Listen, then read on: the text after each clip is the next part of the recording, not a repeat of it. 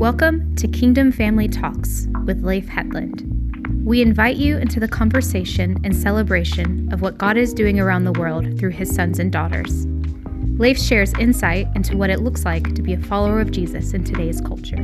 We hope you enjoy today's episode.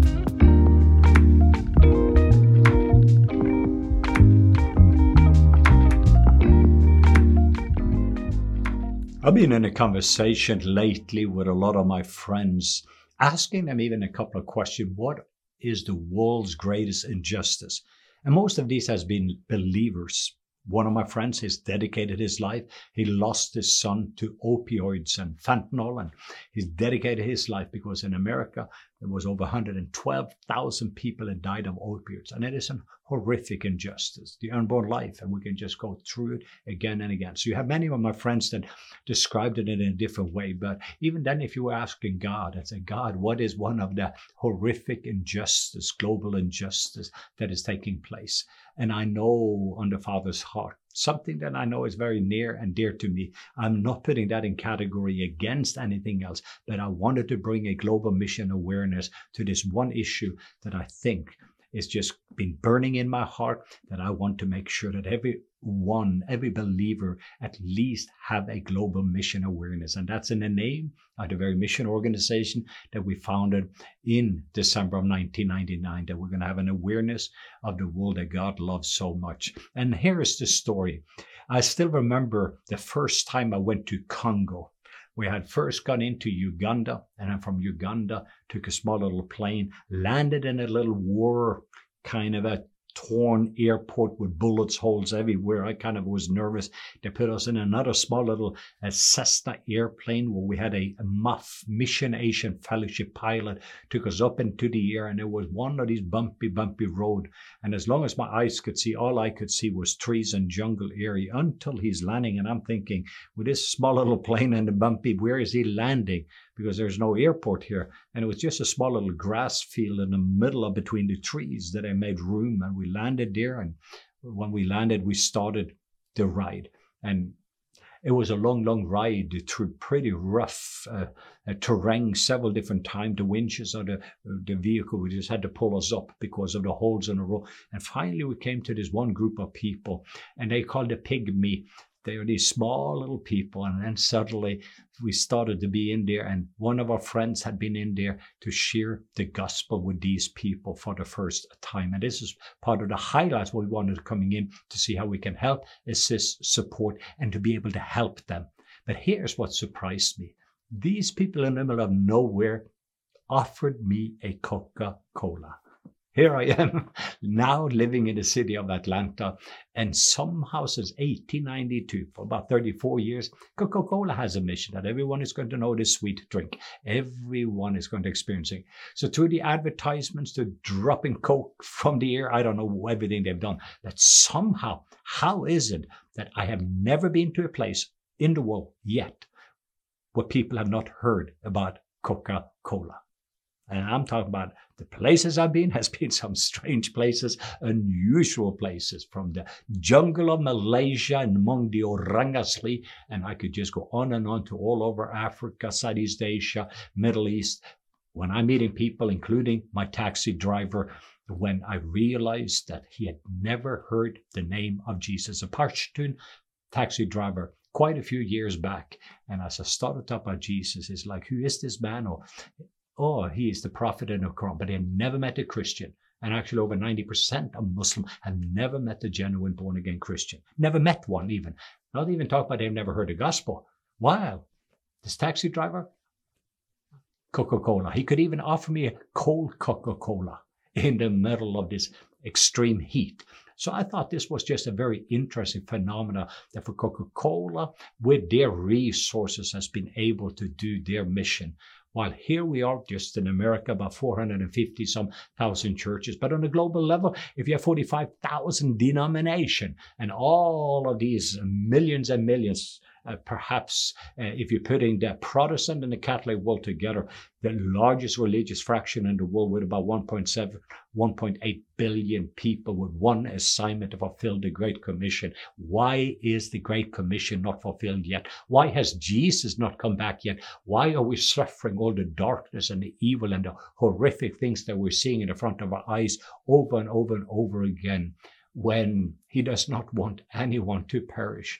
And when we're watching people perishing on a daily basis, there's something in me that is just burning, and I'm realizing that there's an injustice that is taking place. Why is all of that? And I'm going to kind of put it into a little perspective because I think, first of all, a lot of people do not have an awareness first of all, what is taking place in the world. They do not know the difference between if I'm going on a mission trip to Guatemala or if we're going into Nairobi to help a church there to feed the poor, or uh, none of these things is bad, or we're building perhaps a little church building in Panama, or perhaps we go to El Salvador and we're helping one of the churches and our friends there to be able to reach out to the poor. We just did some of that in the Philippines. We did some of that in Cuba just recently. So there's nothing wrong with that but there's something wrong with something else if we are just doing those things and losing out that the main thing needs to be the main thing and that is that his last command must become our first priority. And his first command was not just that we're going to feed the same people who have been fed over and over again but our first priority is going to making sure that everyone has an opportunity to hear the gospel, that everyone is going to have an encounter with Jesus, that everyone, just like Coca Cola, is clear about their mission. Every believer, if they can become clear with their mission and then also starting to prioritize that mission because that's God's mission, then if we just did that and a small little turn, I call it repentance, coming back to God and our first love, we're going to be able to fulfill the Great Commission and Jesus will come back and he's going to restore a new heaven and a earth, and we can going on with what he had intended from eternity past. So let me get back to the point and let me simplify the world of over 8 billion people. Did you know a couple of facts in the world that India just became bigger than China? and the country with the biggest population. Did you know also that India is the country now with the most unreached people groups. I didn't know if you knew that, meaning that in India there's more people that have never heard the name of Jesus. There's more ethnic group in India that don't know who Jesus is. I want you to know also when we are talking about go and disciple nation, Matthew 28, verse 18 to 20. Or this gospel of the kingdom must be preached as a witness to all nations. And we're hearing nations and nations and nations. We think about Norway. So let me just put that into very simple terminology. My country, Norway, uh, the gospel has been there for yeah, much over a thousand years since Christianity came to Norway. And of course, we're very much affected by the Reformation. So but if you live in Norway, there's not one single person in Norway, if they desire and if they do want to, that have an opportunity to either turn on a channel, go to a bookstore, and find a way of hearing this good news about Jesus. There's not one single excuse for any Norwegian to go to hell except for a lot of the Norwegian perhaps has a wrong idea of who God is, perhaps, uh, as I say, they have so many different things that they don't need a Jesus. So they do have a healthcare system, they have government, they have everything to take care of them. Why do I need a Jesus? Or perhaps they have not seen a genuine revival in Norway for so many different years, where they eventually starting to see a Holy Spirit move to show the Norwegian a God like Jesus. So put it in a perspective. If you're looking at the statistics, how much of Norway would be considered Christian? And people will, the statistic was, oh, 85, 90%, used to be even more. But what I mean with that, that's the religion in Norway. Has nothing to do with Jesus, Christianity. So just follow me for a second. But if you say, how many people are born again Christian in Norway? Ah, that's a very good question. That would be between 6 and 7%. I don't know if you got it. Norway would then say, well, let's send some missionaries to Norway because there's a lot of people that are not saved. But Norway is reached, meaning they've been fed over and over again for over a thousand years and they've had many opportunity, but somehow have not yet uh, surrender to Jesus and said yes. Should we minister in Norway? Yes. Should we invest in Norway? Yes. Same if you go to America, where there is a church pretty much on every street corner. If you're going around in America and you're seeing not just how many churches and how many ministry and how many missionary and how much resources, but when you start to see what we have, and I'm putting this into perspective because I don't know if you're realizing that if we just spend as much money as we spend on golf, we could fulfill the Great Commission. I don't know if you got just the perspective that we do not have a money problem in the world. We have a heart problem. And he said, where your treasures is, is where your heart is. So one of the best way we can do the heart test, and let's just be honest, the way you do the heart test.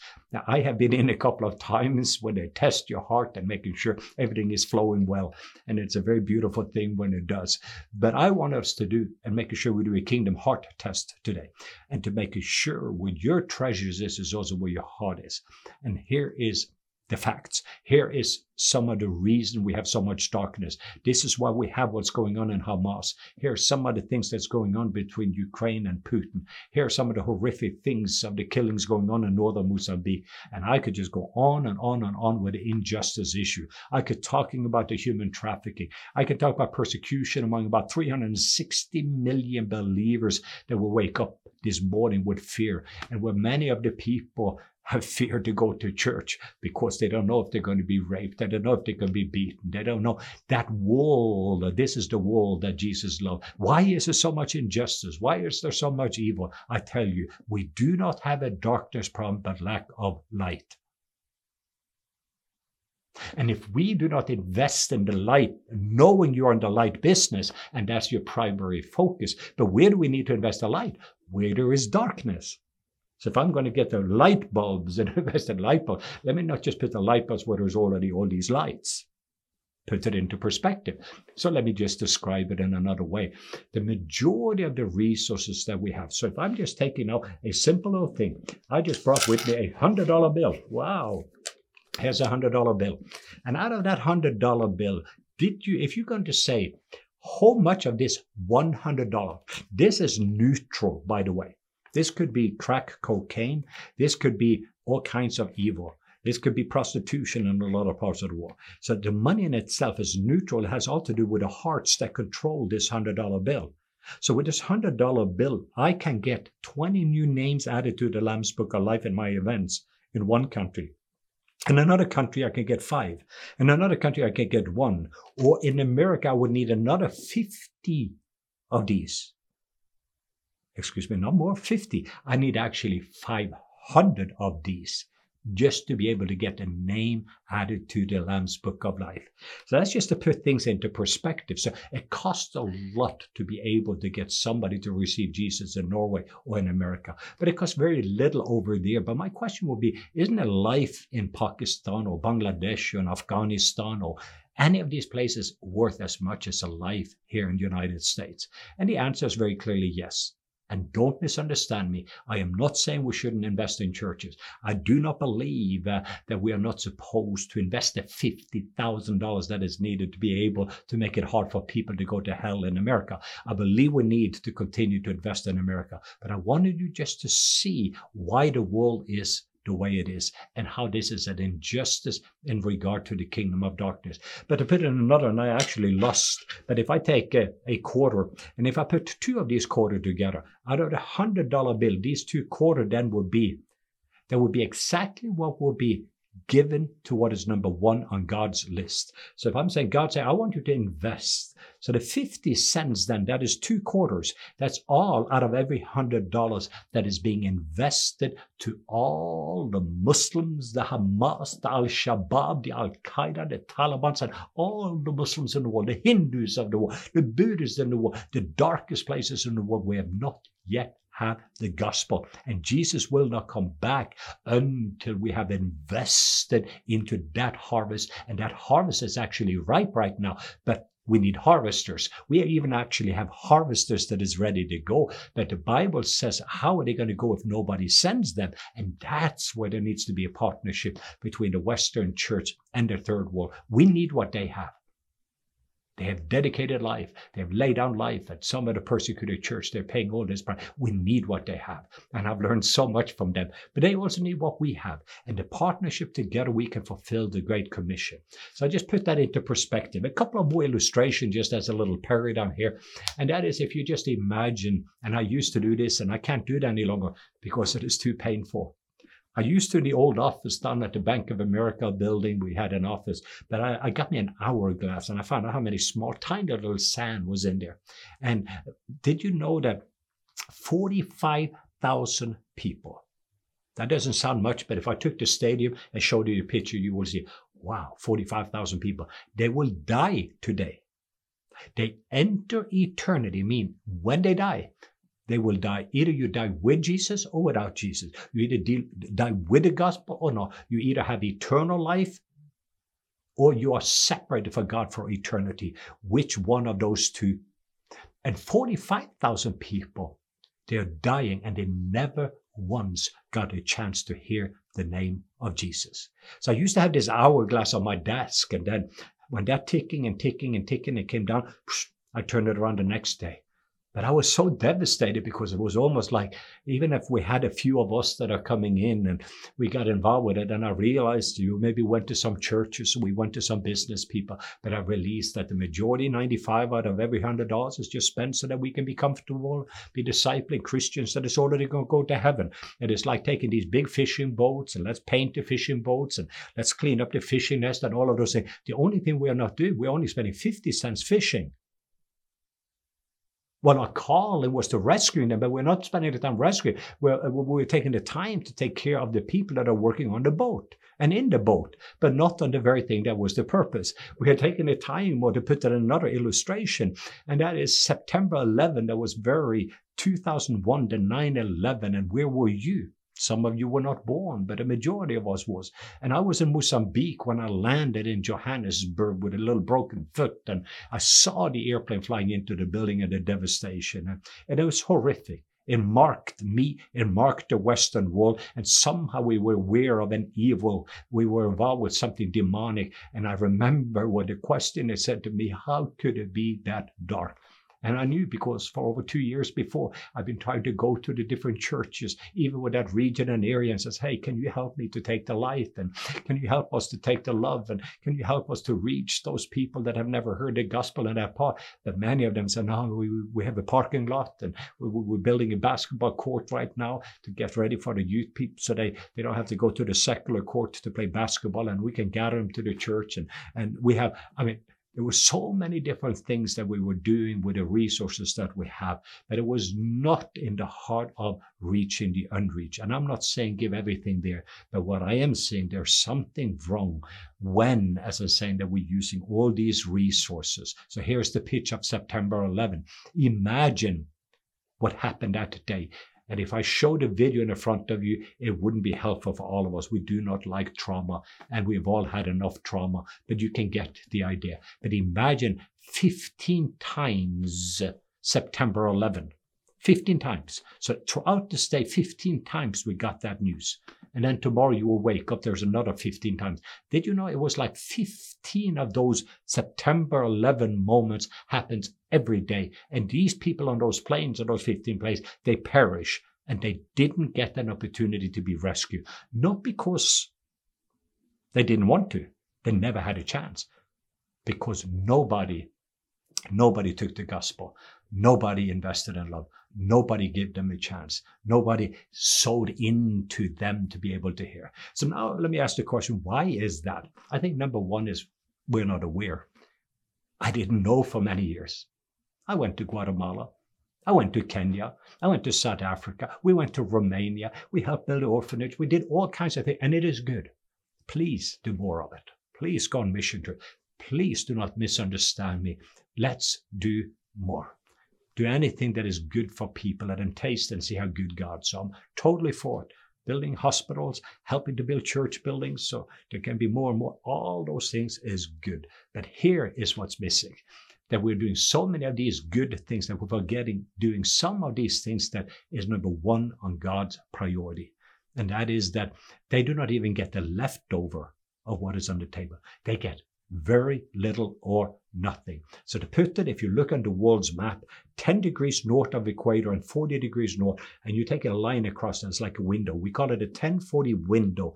And later on, when we're starting to do our kingdom perspective course, I'm going to get a lot of visualizations. You can see it. So here, 8 billion people in this world. The world is broken down into three simple parts. There's all those people that are already born again, saved. Then there's people that are what we call also nominal Christian as part of that category. But then there's another group of people. They are not saved. They are not born again. But they've heard the gospel. They are aware of the gospel. You can go all over to Latin America. You can you can cover so many places, including in America. There's a lot of people that are not saved in America but know about Jesus. Uh, some of them are atheists. A lot of them just have a wrong view of him. A lot of them decided, no, um, self is going to be sent on my life, not Jesus. Some of them maybe raise their hand and have a savior, but they don't have a Lord. And we could go on and on and on. There's a lot of different reasons why people out there has not surrendered to a God that looks like Jesus. But if you're putting that category, which is the majority of the category of America and Europe that has become post-Christian culture, there's a big reason for that, and that's a whole subject that we're going to look at. So that would be the second part of the world. So number one, there is the people out there. As I said, the people there that are born again Christian, born again Christian. Then there's the next circle. They are people that have heard the gospel. They've heard the gospel. You could call it an ABC wall, but they've heard. They've heard it over and over and over again, like I heard the gospel so many times until eventually one day. So please continue to plant seed everywhere you go, because one day maybe one of those seeds will come forward when somebody's either in a crisis moment or, or somebody plants seed and somebody else water and then somebody else brings it in. So I never say don't plant seed, but I want you to capture. But then there's another group of people.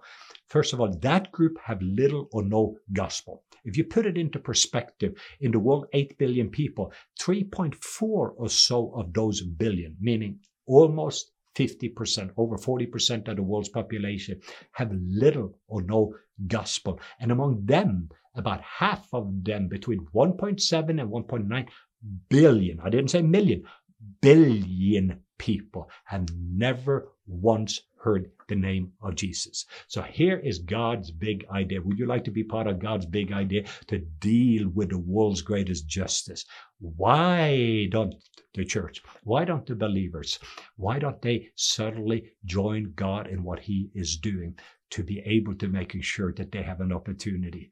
To experience, to have an encounter, so that the gospel can be proclaimed, it can be demonstrated, and that you plant a community, missional community or a church in their context among these people group. Because when Jesus says, when the last one of those ethnical group, meaning they have a language, they have a culture, they have a, they have all these things. So when he talk about nation, it doesn't mean it's like in Pakistan. You say, well, there's Pakistan is a nation. That's not what Scripture is talking about. It is ethnical groups. So there you have over 400 and about 90 different ones, and you have all these major categories.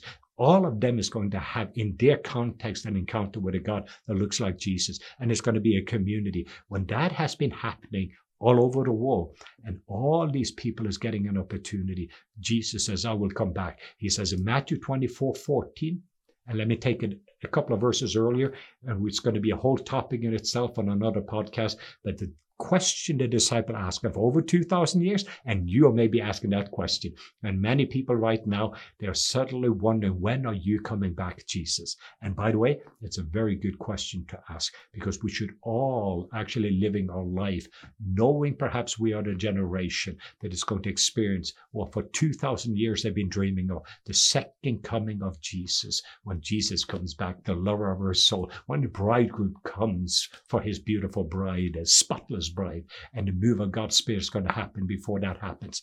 So, anyway, here we are in the home stretch. The disciples says, What is the sign, singular, of the coming of the Son of Man? Matthew 24 3. Jesus talked about earthquakes, famines, rumors of wars. And you say, Yeah, yeah, yeah, all of that is happening. But then he gets to verse 14. and he said, But this gospel Actually, the verse 13, it said, but the end has not yet to come. So a lot of the people have been looking at the watch, looking at all the signs. He says, no, no, look at the sign. It was singular, not signs. And then he comes to the answer in verse 14. But this gospel And by the way, the gospel means good news. And let me make a powerful, state, powerful statement that I heard from someone. And that is the gospel is only good news to the people that gets it on time. Let me say that one more time. There is no good news and there's no gospel if people don't receive it and they receive it in time. Like some of the people that I know and I meet that have lived their entire life and they died and they didn't get the chance to experience this good news. It's like you having the cure for the disease they've had, but nobody took the cure to them. We were building maybe factory building for this medicine. We were maybe in the next moment doing marketing campaign. We did all of these things, but the very thing we did, we didn't bring the cure to this disease called sin that people have been struggling with, or the strongholds and the shame and whatever has been the culture, bondages of that culture. We never brought the medicine to the ones. That is one of the biggest injustices. So Jesus want this gospel, the good news of the kingdom, that means that Jesus is going to rule and reign in every area. That gospel is going to be preached. That means somebody must talking about it. Somebody must have brought it. Some must be part of the harvesters that brings in this. And then he said, when this gospel of the kingdom has been preached as a witness and testimony to all of these nations, and then the end will come. Six are the most important words in the scriptures. And then the end will come. When will the end come? When the good news. And the good news is only good if it gets on top of the gospel of the kingdom that has been preached as a witness and testimony to all of them. So, what time are we living in? We're living in a time when the shaking is going on because when we don't take the light there, darkness comes here. And then we have all this reaction. We don't understand. It's getting so dark. They're flying into buildings and suicide bombers and the borders. And we're getting involved with all those things and we are drowning are watching news of bad news because we don't know how to present good news and turn on good news. And we do not realize that the root problem that God allowed, even there, if you remember in the early church where they were gathering, they had an amazing meeting, there was revival and this and that, but He allowed, not saying come, but God allowed persecution to take place. Why? They got scattered.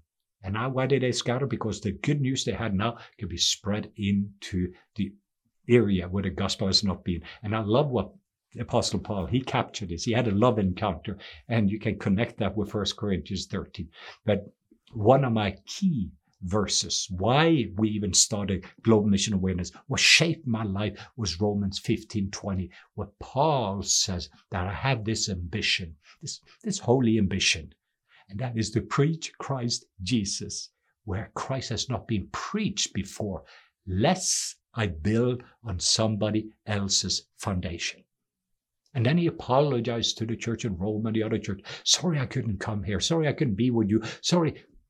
Because he was so focused. Why was he so focused? Because he understood the heart of the Father. He understood Jesus' mission. He understood he was led by the Spirit. And he knew it's an impossibility for me to see Jesus again until the people that have never heard the gospel or hearing the gospel and experiencing. That's why he planted churches where there has not been churches. Well, we plant churches where there's all these churches and compete with one another. He wanted to make sure light and the lighthouses of love was going to be planted where it was not and creating community, missional community that will again then multiply and take that gospel until the world is filled with glory so that Jesus has come back and everything that Jesus paid for, it was worth the price that he paid. And I want to pray for you because you are a harvester. And maybe some of you that are out there say, ah, I was not aware of this. I want you to know in this season, I'm going to invest a lot of time. Later on, we're going to do a master class just to help people to get a global mission awareness. That's why we name this organization Global Mission Awareness, because I want everybody to have that awareness. This is what's going on in the world. Here's what God is doing. I know what the devil is doing. That's not the issue, but here's what God is doing. And this is your part. And I am asking even many, because we are asking people over and over, would you be involved? And right now, I have hundreds and hundreds of pastors on the front line. They're willing to give their life for the gospel. They're willing to going in. Some don't even have motorcycles, or even a bicycle, but they're willing even to walk and to take the gospel, knowing that they're going to be killed, knowing the wife is going to be raped, but they are ready All they need is somebody of us that is willing to sacrifice a few Starbucks and everything. So, but the reason it has not happened is just again, people have not yet captured a heart for the ones that is perishing. When that happens and the Holy Spirit do that work, money is not going to be an issue because where our treasure is, is where our heart is. Then suddenly we're going to start to sowing into that place. And we are going to experiencing ourselves the spirit of abundance coming upon us because now we're getting involved in what God is blessing and what God is doing. And the spirit of abundance will starts to flow. And God will start to bless you. But why does He want to bless you? To be a blessing and to be able to make sure to take the gospel where the gospel has not been before. And that's the heart of the Father. That's the injustice He's going to deal with. And you and I just imagine the airplanes into the building. What if you and I can get together and stop one of those airplanes? And these people are coming up and say, Thank you. I do not even have to go many of these places. We already raised up the people. Today, five minutes before this, between the two podcasts that I'm doing, I got me another text. We're opening up another college, seminary, church planting institution right on the border of Afghanistan. We're opening up two right now at the most radical area of unreached area to be able to raise up harvester, to raise up pastors, church planters, evangelists, business people that will take the gospel. They're risking everything. They say no to everything because they've said yes to Jesus. All they need is for you and I to come alongside. That's what Global Mission Awareness is about. We, I'm not the hero. We are not the hero. They are the heroes. What I'm trying to connect with you as a hero with those heroes. And you can be a hero in the big story of God by suddenly getting involved by praying, but also for you to make a sacrifice. I have one woman who gets $10 a month and has done it for years, but it's a sacrifice. I have somebody else giving $1,000 a month. Has nothing to do, and I'm not here to ask for money, but I do not apologize for asking you to invest in light, to invest in love. One of the things we have done, and I paid a high price for it, is to prepare the way to open up and get favor through these darkest places in the world. And I will continue to go as long as I can walk. And when I can no longer walk, I'm going to crawl. Why? Because there's an urgency. Can you hear the urgency? Can you hear the cry? Can you hear that the harvest right now is actually ripe and that the harvester are ready. And God is saying, Who can I send and who will go for us and who will be the senders? And that's where some of us step in. If you're a businessman, you should be a kingdom businessman. If you're a kingdom businessman, the gospel of the kingdom will be part of your portfolio. And this is an eternal investment plan that we get to be part of. And your $100 bill, please give to the church. I'm not telling anybody what they're supposed to give. But what I am asking you, at least for all of us, what if we gave 10% of the kingdom money towards the ones that has never heard? Very few of us would have to sacrifice a lot about, but what if we that, did that? You know, we were able to fulfill the Great Commission in no time. Even if we did 1%, we could do it. And I'm going to pray for us. This is his invitation. I want to anyone that is here. If you do not know exactly where do I give, then we can maybe be a good place. At least we do have the people. At least we have now 28 years of learning and failing. So I think that the investment is a little bit more secure. It's never secure in that part of the world. But one thing I know for sure that we are going to continue to do whatever it takes, whatever it costs. We are going to make it sure for people to go to hell, make it very hard for them to go to hell and we are going to make it easy for them to get to heaven. And we are going to invest in light and we are going to invest in love because it is the one thing that changes everything. So, Father, I just thank you for each person, that many of the people that are even watching now, they're already partners. Some of them are love partners that has helped me, personally speaking, to going in and raise up all these harvesters. They have helped me to going in to meet with Muslim leaders, helped me to gathering all the Muslim streams and Hindus and all these religious groups of people to suddenly get this uncommon favor where we can get into the grassroots and to be able to get the gospel and we are able to plant churches and to be able to see the quadriplegic walk the blind eyes open, and eventually the good news of the kingdom being proclaimed and demonstrated in such a way in the darkest places. But there is more. We're dreaming with God, and I want somebody to dream with us as we now are looking into the harvest, the year of the harvest, as it is so ripe.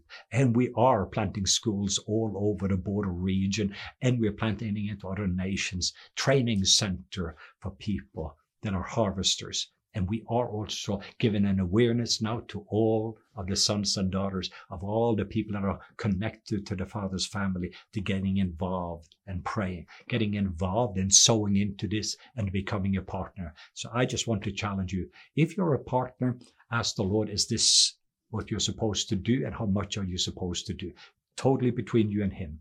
I am not going to manipulate because it had to come from the Holy Spirit. It has to be spirit led.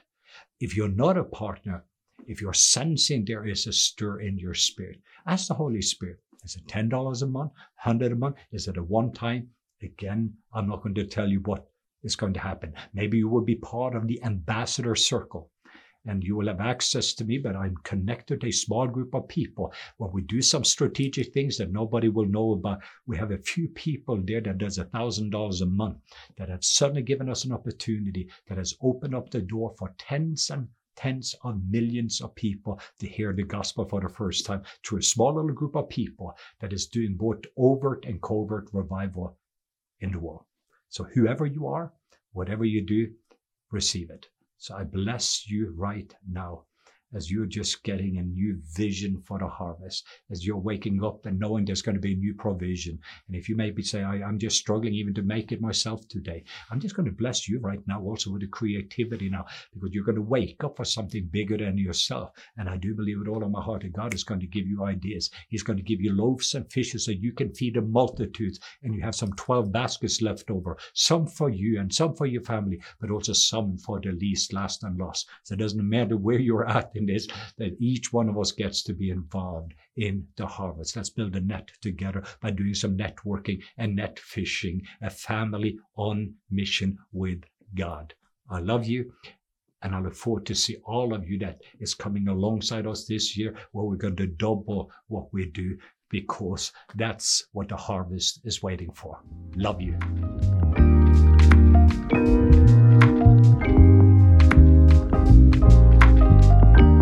Thanks for listening. If you enjoyed today's episode, you can follow Leif Hetland on social media at Leif Hetland and sign up for our weekly newsletter at globalmissionawareness.com.